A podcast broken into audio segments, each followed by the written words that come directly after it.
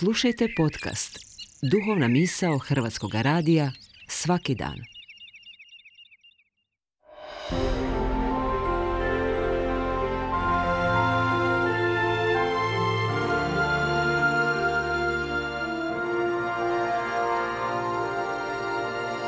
Duhovna misao. Urednica je Blaženka Jančić.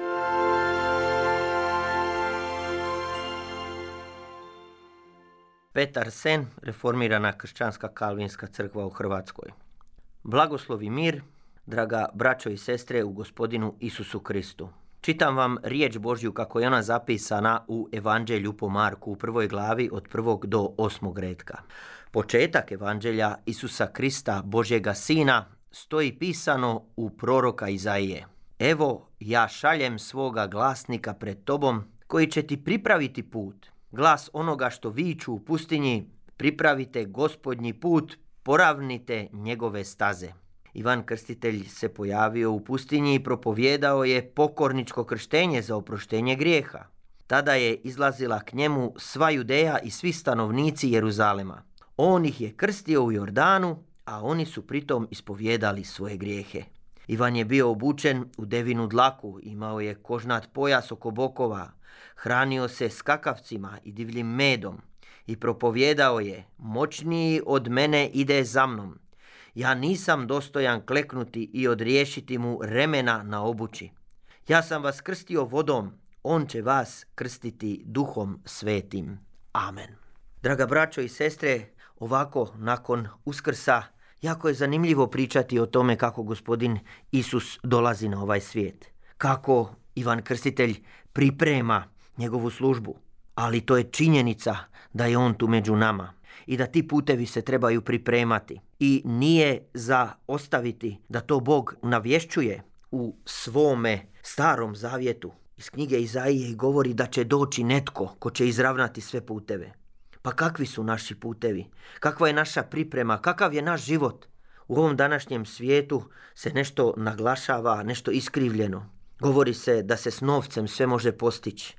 Ljudi potplaćuju jedni druge, a u stvari nemaju nikakve sreće i nikakve radosti, nikakvoga blagoslova na tome nema.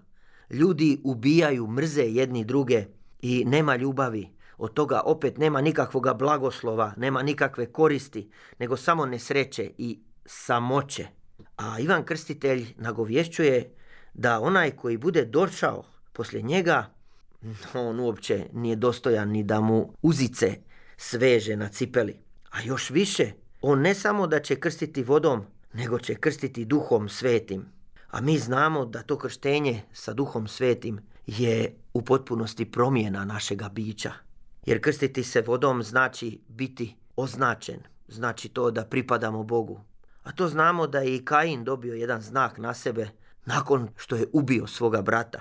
Ali Bog ga je označio iz milosti da on opstane, da ga niko ne ubije. Ali je to život? Je to išta?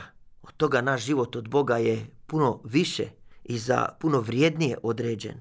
Ali dragi brate, draga sestro, to ti samo možeš prepoznati. Iako je prošla korizma, mi znamo da svakim danom trebamo ispovijedati naše grijehe. Trebamo prihvatiti Božju milost i obratiti se njemu.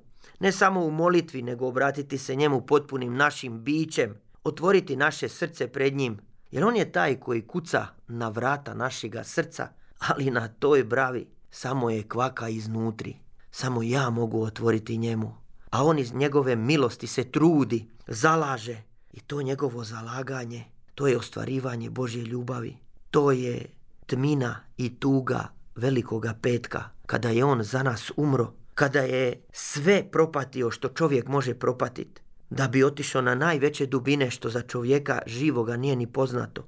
I tada lomi vrata pakla i pobjeđuje smrt i na dan uskrsenja što slavimo nedelju, on uskrse i pokaže nama da vlada svijetom vidljivim i nevidljivim i da onaj tko njega vjeruje i obrati se, ispovjeda svoje grijehe, dobija život vječni.